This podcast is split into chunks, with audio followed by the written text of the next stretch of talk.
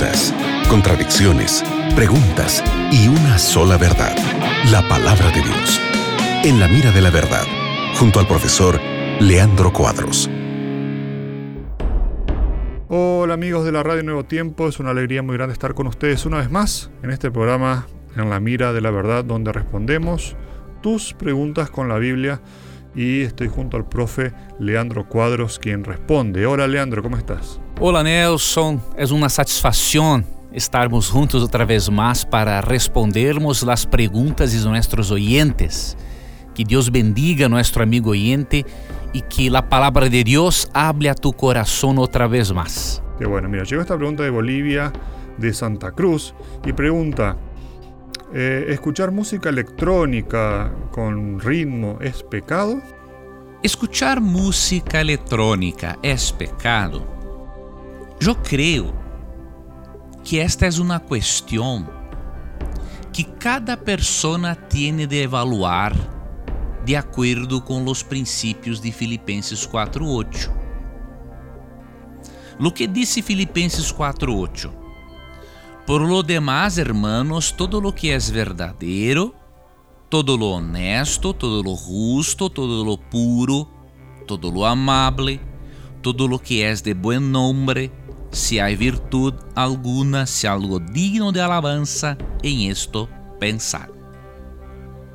Obvio que hay músicas electrónicas buenas de escuchar, pero tienes de evaluar lo siguiente: ¿cuáles son los sentimientos que tales músicas proporcionan a ti?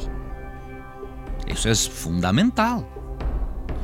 Porque si una música proporciona sentimientos no santificados, sentimientos impuros, sentimientos de envidia, de odio,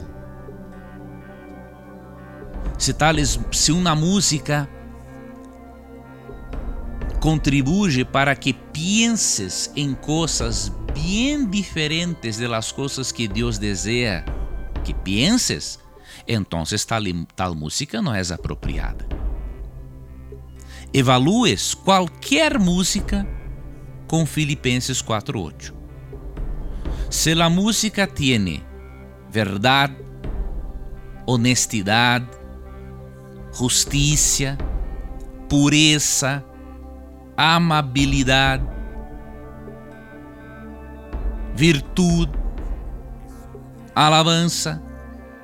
O sea, si es una música, no religiosa necesariamente, pero una música que puede desarrollar tu carácter y tornarte una persona mejor, es una música buena.